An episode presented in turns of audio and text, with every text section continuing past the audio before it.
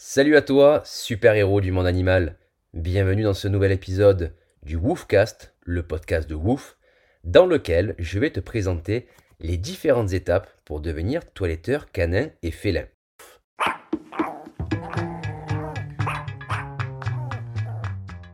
Je suis Adam, formateur et cofondateur de l'organisme de formation Snapdog Academy et je suis ravi de partager ces quelques instants avec toi. Voilà, tu es décidé. Tu veux devenir toiletteur, canin et félin. Ça tombe bien, tu es sur le podcast qu'il te faut. On va reprendre ensemble toutes les étapes essentielles pour mener à bien ton projet. Tu es prêt? Je t'emmène en voyage au pays de la création d'entreprise et du bien-être animal. Voyons ensemble la première étape, la formation. Tu t'attends à ce que je te donne le nom de la meilleure école de toilettage? Tu vas être déçu. Il n'existe pas de meilleur organisme de formation. Être la meilleure version de soi-même est déjà assez difficile. Au-delà de ça, si tu rencontres un professionnel qui te dit que tu ne trouveras pas mieux ailleurs, fuis en courant. Le maître mot est l'humilité.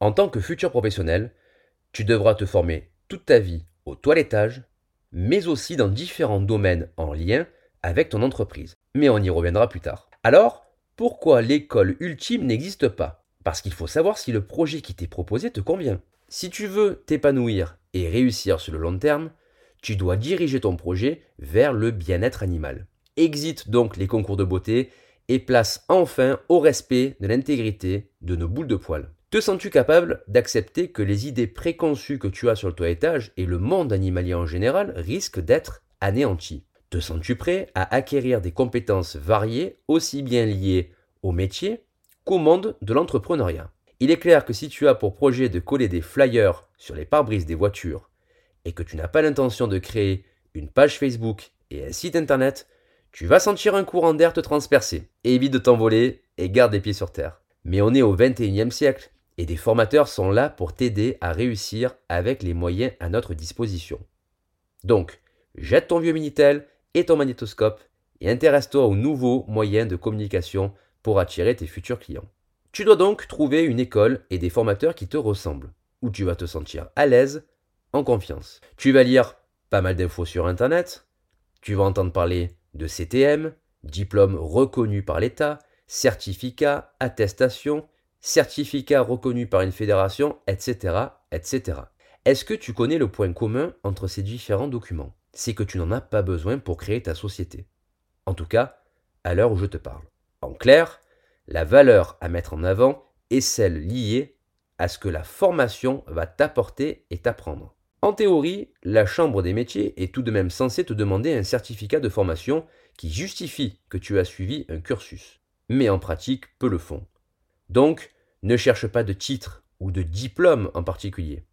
Un papier ne fera pas de toi un professionnel complet. Une formation adaptée, oui.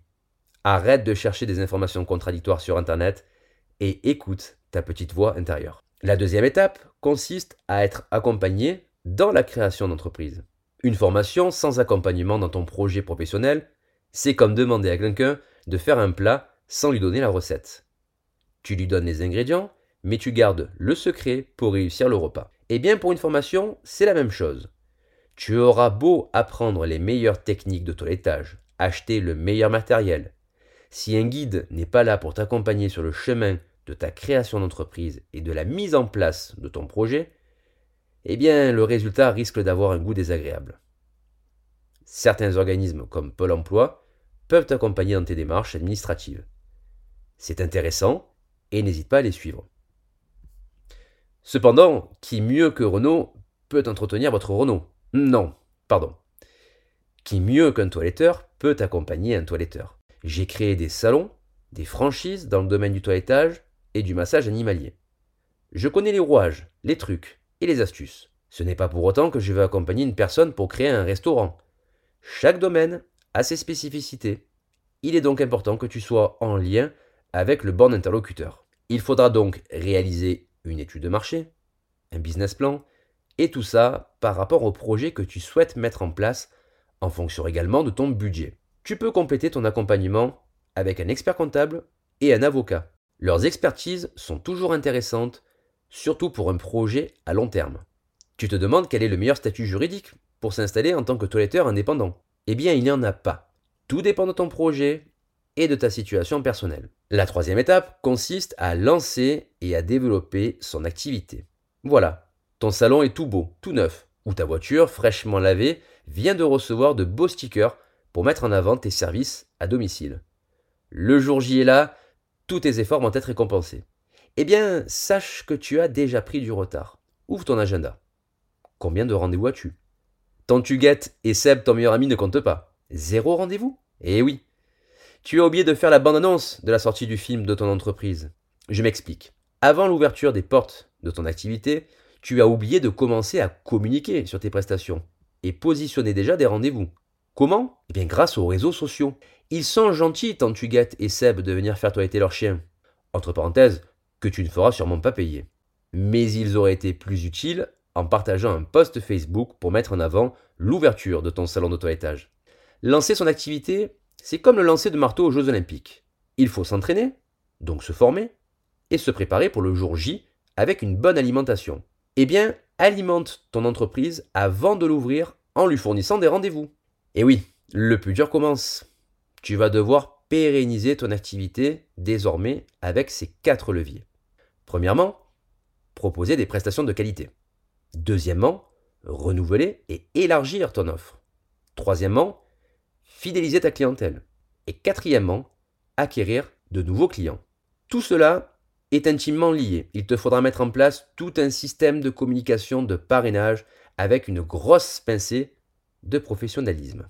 Tu l'auras compris, chaque étape est importante et elles sont toutes liées entre elles.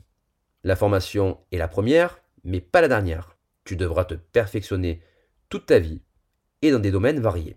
Crois-moi, tu vas t'épanouir et obtenir des compétences très larges. Car un professionnel doit maîtriser la technique liée à son métier, mais aussi l'environnement complet de son entreprise. Beaucoup l'ignorent, mais toi, tu le sais maintenant. Je te dis à très vite pour un prochain épisode.